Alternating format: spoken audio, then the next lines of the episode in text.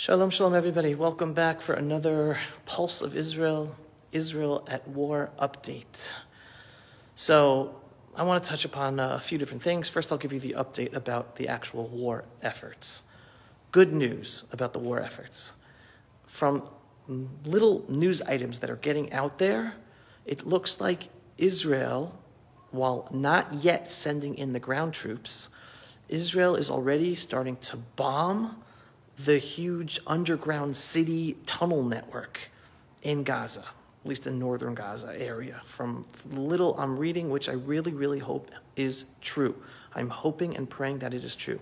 This is unbelievably good news. Now, let me explain to you why it's good news.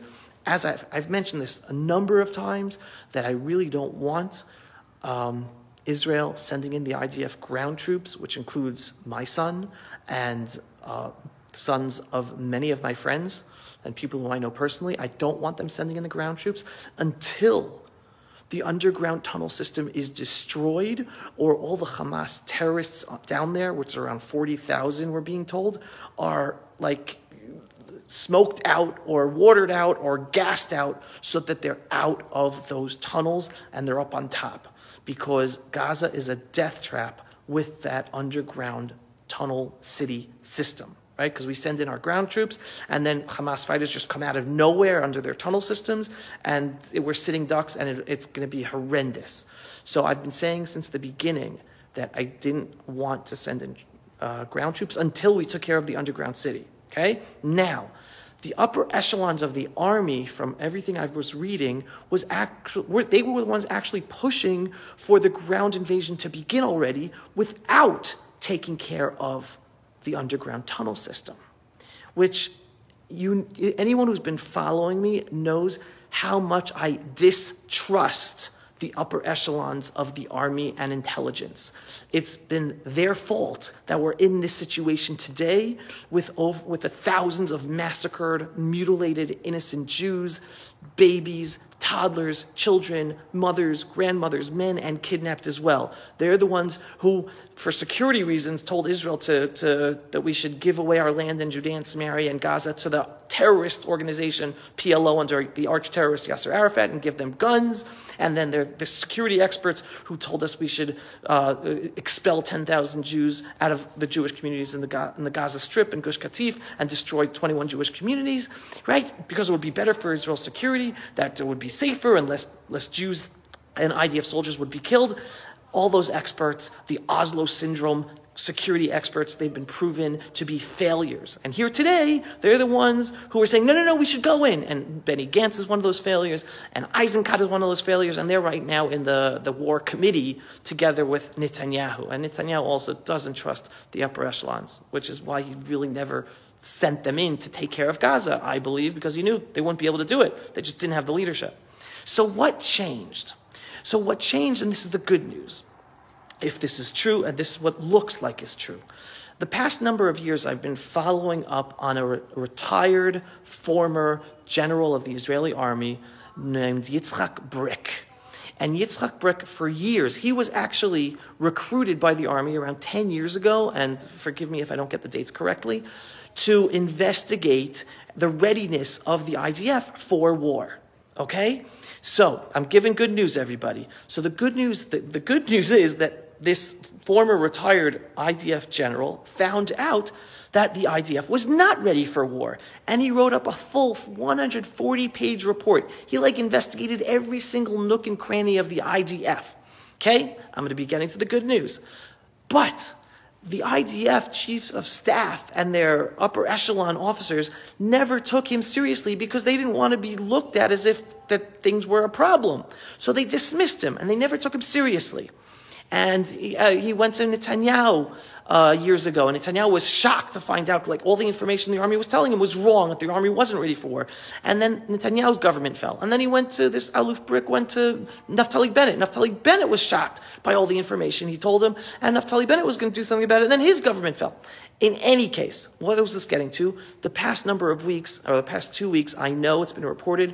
This uh, former General Brik has met Netanyahu twice And I've seen the interviews where he said that he told Netanyahu, he didn't go into detail, but he told Netanyahu not to send in the ground troops. Instead, he should take care of the underground ground system, tunnel system, only after the tunnel system is gone, and only after the, the, the Hamas terrorists come out of it, whatever surviving terrorists come out of the tunnels, only then to send in the ground troops. And in the meantime, even if it takes months, take care and prepare the army for a real outright war. All right? So that, and the other thing he also told him is um, instead of sending in ground troops while we are destroying the tunnel network, focus on freeing the hostages. How focus on freeing the hostages? And this is what his advice is. I don't know if, if Prime Minister Netanyahu is taking this advice. He said they want their prisoners freed.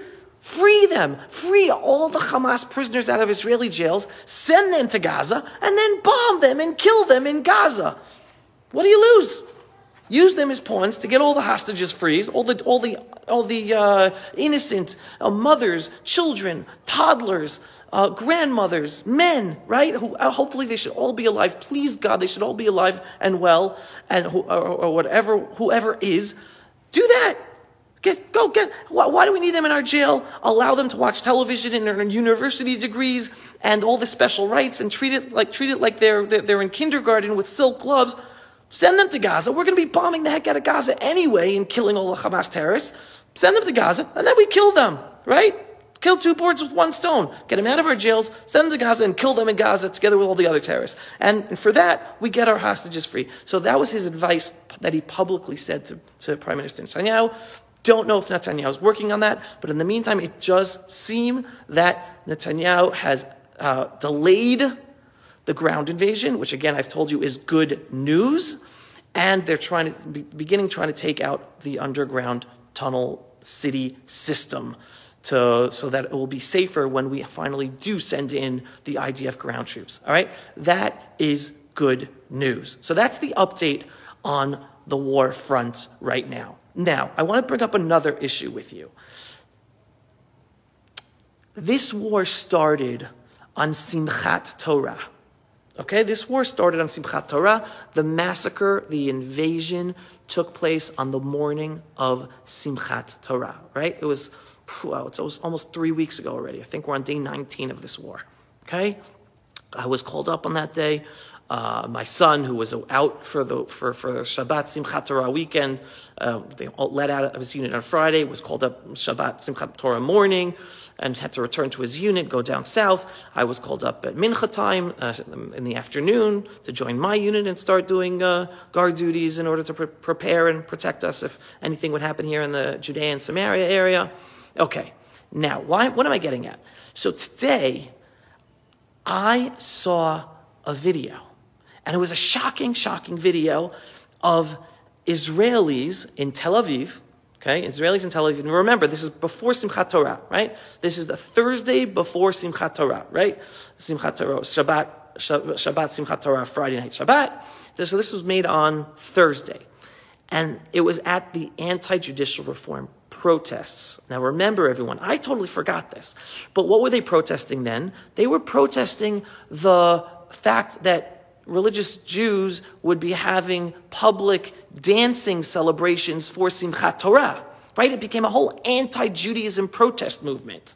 And it was tearing the country apart, protesting against public celebrations of Judaism, of our religion in the Jewish state of Israel. I mean, it's hard to believe like it was a totally different reality. It was a different world then.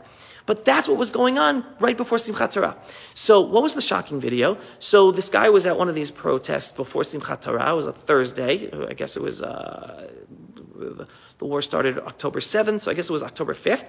And he says, tomorrow we're getting together. This is all in Hebrew. Tomorrow we're getting together for the final day before the war is going to break out. And he was referring to Shabbat, Simchat Torah.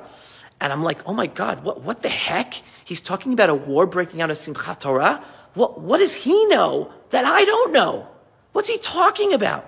So I'm thinking, oh my God, are these leftists involved in planning the war? No, like nuts, really nuts.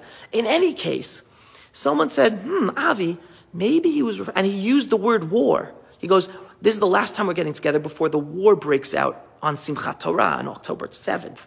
So someone mentioned to me, Avi, he's probably meant, referring to the religious war because they were going to go protest and, and, and further destroy Israeli society because of the public celebrations for Simchat Torah. And he was calling it a war, like a war against Jews for, for, for celebrating our religion in the Jewish state of Israel.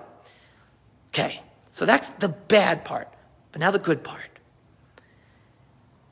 They were planning on destroying Israeli society by going after our Jewish character and shaming the Jewish community in Israel, which is a majority of the Jewish population, even if not everyone is religious, majority of Jews in Israel are traditional and they celebrate the holidays, even if not exactly as other religious people do, but in their way.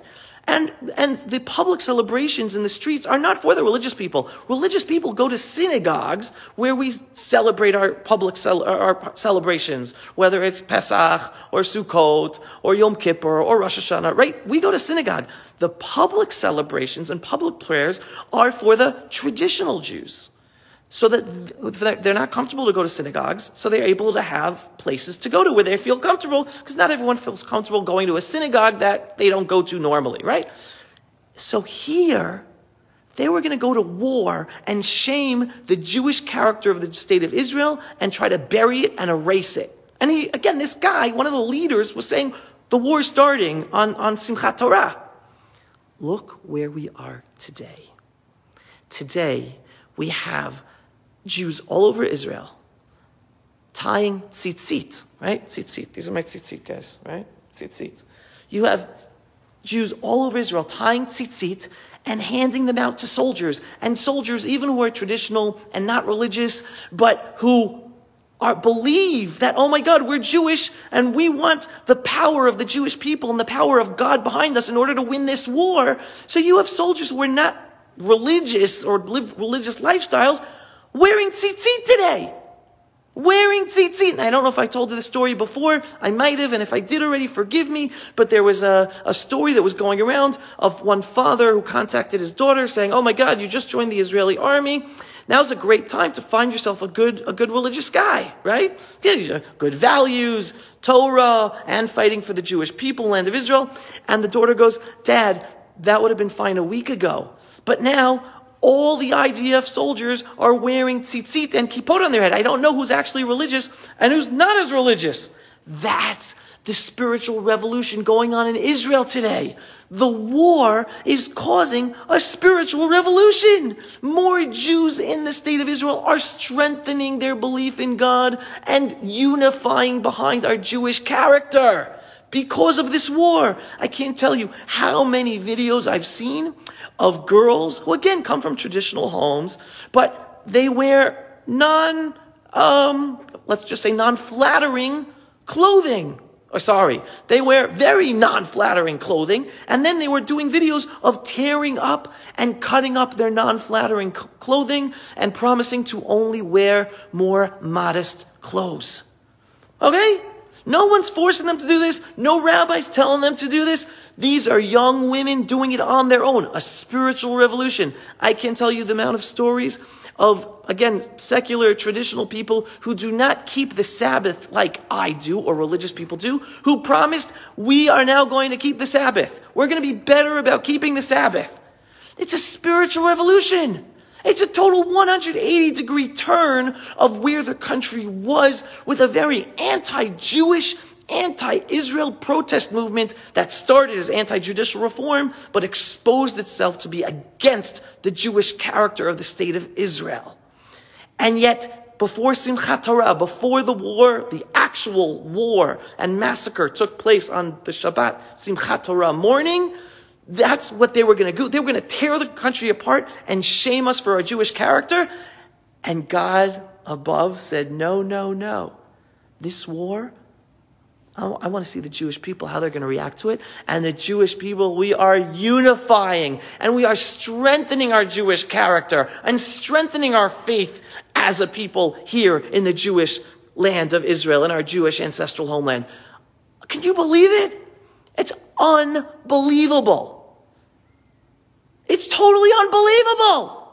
It's like, Hashem. Oh my God, thank you Hashem and the Jewish beauty, the beauty of the Jewish people and the amount of good deeds going on and the amount of Jews helping one another and the amount of ultra-Orthodox Jews going to the army and the amount of ultra-Orthodox Jews who are helping secular Jews and secular Jews working, working with ultra-Orthodox. The amount of unity in the Jewish people today is phenomenal. And everything about the anti-Jewish agenda that the anti-judicial reform movement leaders tried to lead this country to, it's fallen apart. And like I told you, anyone who's been following on my Pulse of Israel videos for the past year, since the beginning of the anti-judicial reform movement, I told you, the Jewish people, we are one unified people. There will not be a civil war in Israel because you need two sides for a civil war. And in Israel, we have one side, a strong, united Jewish people, and one side show, a tiny minority who are trying to divide us by their voices in academia and in the justice system and in the media that are blowing things out of proportion that don't really exist. And here in this war, we are seeing how right I was and how destructive and wrong and evil that protest movement was in terms of trying to divide Israeli society. And the Hamas t- terrorists themselves, oh, there go my light. And the Hamas terrorists themselves, let's try to get some, go more lit area. And the Hamas terrorists themselves told us that Hamas planned this attack because they saw the weakness of the Jewish people in the land of Israel. They're like, oh my God, the Jewish people are falling apart. The state of Israel is weak. We can destroy them. That's what that protest movement did. Made our enemies think they can destroy us. And so, they are so wrong. So wrong. We are a strong people, even if we have a minority who are trying to destroy us from within. We're going to overcome. We're already overcoming, we're going to overcome. All right?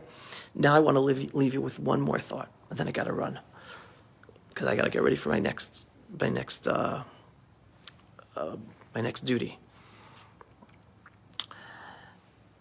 Some people are saying, "Oh my God, now after this massacre, right after this massacre and the mutilation of Jews, serious mutilation, disgusting mutilation, they are subhuman what they did to us, disgusting what they did to us, burnt us alive." Cut up body parts, beheadings, children, toddlers. It's disgusting, right? So some people are saying, oh, now finally we're learning how evil they are and how despicable they are. And my, my answer to people who say that is, where have you been the past 100 years? They've been doing that to us for 100 years, just never on this scale. They massacred us in 1929. They massacred innocent Jews in 1936. Anytime they have a chance, they massacre us. Do you know how many families have been ruined the past 30 years since Oslo? Who've been decimated and even mutilated and even raped? I can't even say all the names, but I'm just going to give you some of the big ones. The Fogel family in their home, murdered, decimated in their own home. The Hatuel family, a whole family wiped out except for the father. Every, the mother and all the daughters in the car, wiped out. A Shalhevet Pass, a tiny baby shot in the head by a sniper. Uh, Hil- Yafa Ariel, murdered brutally in her own bed, in her own home outside of Kiryat Arba. Do you know how many stories of their evil? But they've mostly happened to Jewish families who live in Judea and Samaria, and then Gaza when we were living in Gaza. So the media didn't focus on how evil they were because it, it didn't happen to the Jews living in Tel Aviv. It didn't happen to, to leftists, right? And, and their brothers. I don't care about our divisions. I'm just saying on a conscious level and on a, on a PR level, because it was religious Jews and settlers mostly murdered in these evil, evil ways of our Arab, Muslim, Palestine Nazis.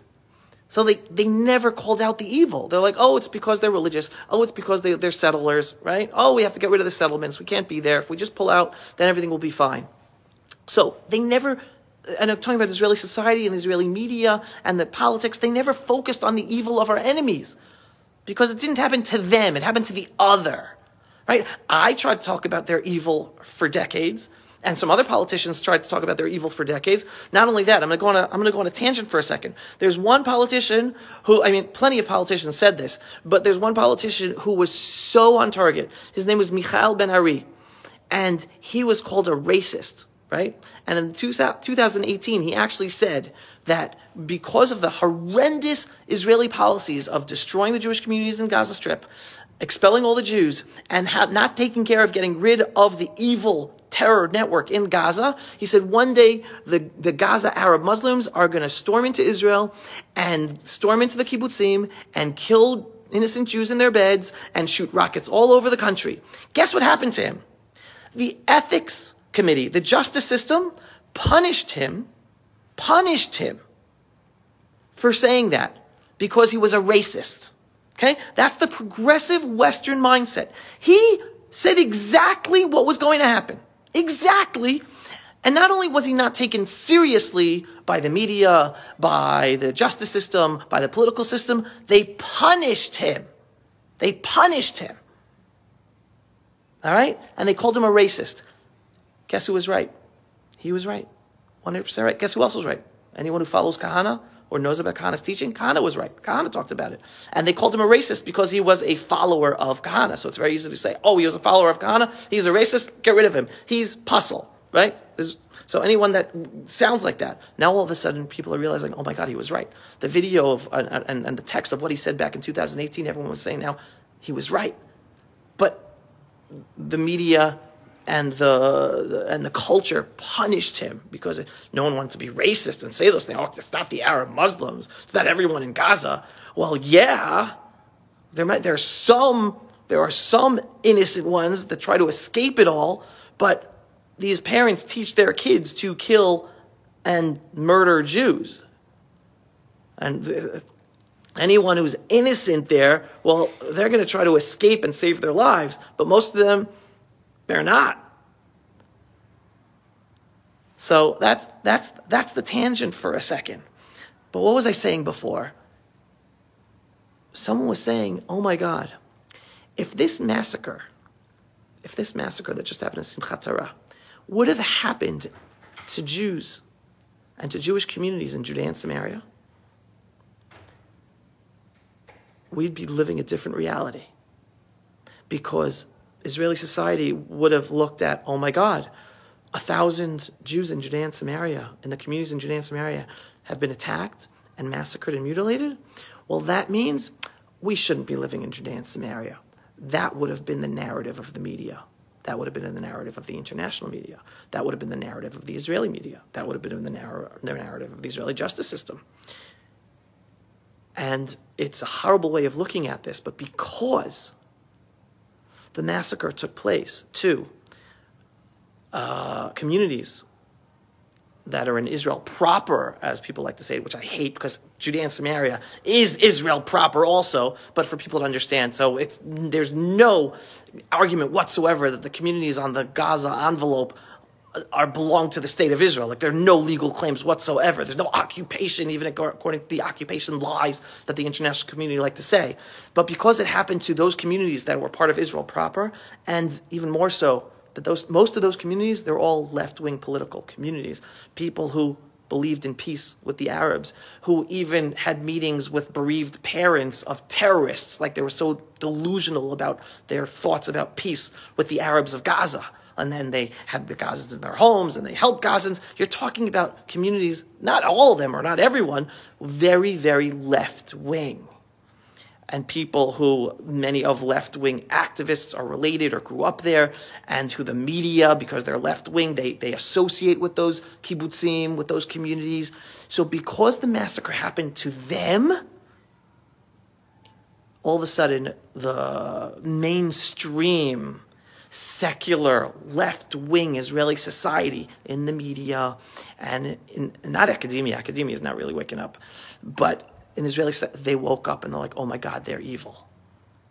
So it's like a horrible way of looking at it, but it's only because it, the massacre took place to those communities that today Israelis and Jews around the world and are waking up and seeing how evil it is. Because if it would have happened to us in Judea and Samaria, we would have been ignored. Oh no, it's your fault because you live there and you're occupiers. Duh, right? The, the, the narrative would have been totally different and we'd be in a different place. So it's a horrible massacre. The massacre is horrible. The lives lost are horrible. But it's just, if you look at things at a different level, uh, it's just like, oh my God, if it would have happened here, then Israelis and Jews all over the world would not be as upset because it would have been turned into a political thing. So th- something to think about, everybody. It's just it's it's mind blowing to think about. All right, I gotta go. But everyone, Am Yisrael, we're a strong people, and it, it's not about the leadership. I've told you this before. Our leaders are are are, are um, fallible. They make mistakes.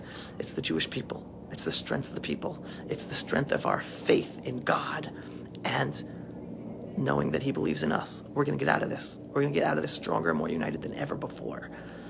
So you pray. Us soldiers were on the front lines. You, if you're not on the front lines, you know what your weapon is? You have just a strong weapon. Your weapon is prayer. Your weapon is talking to God and asking for Him to help the Jewish people end this evil. And say that. You're not supposed to be realistic when you talk to God talk to God asking for the moon, folks. It's God. He can do anything. Ask for the moon. Ask for the Jewish state of Israel to get rid of this evil. Ask for the Jewish state of Israel to be a light unto the nations so the other nations of the world wake up and defeat this evil, which is everywhere and is going to spread everywhere. Ask for the moon. Talk to God. That's your weapon. Use it. Not for me, not for the Jewish people in Israel, not for the state of Israel, not for the Jewish people around the world, but for your own lives, whether you're Jewish or not Jewish. Use your weapon of prayer. He's there, He's listening. Are you using the weapon that He gave you? All right, so everyone pray. I'm out of here. Signing off for another episode of the Pulse of Israel here in our eternal and ancestral homeland, the land of Israel, in our beautiful Judean hills. If you are not yet a subscriber to my Pulse of Israel videos, go to pulseofisrael.com and click to subscribe. And if you want more people to see this video or any of the videos of my Pulse of Israel videos, go to pulseofisrael.com and click on the donate button to donate so we can promote these, this video or any video to be seen by many more people. And we're bringing the Geula, folks. These are redemptive times. Thanks for watching. Shalom.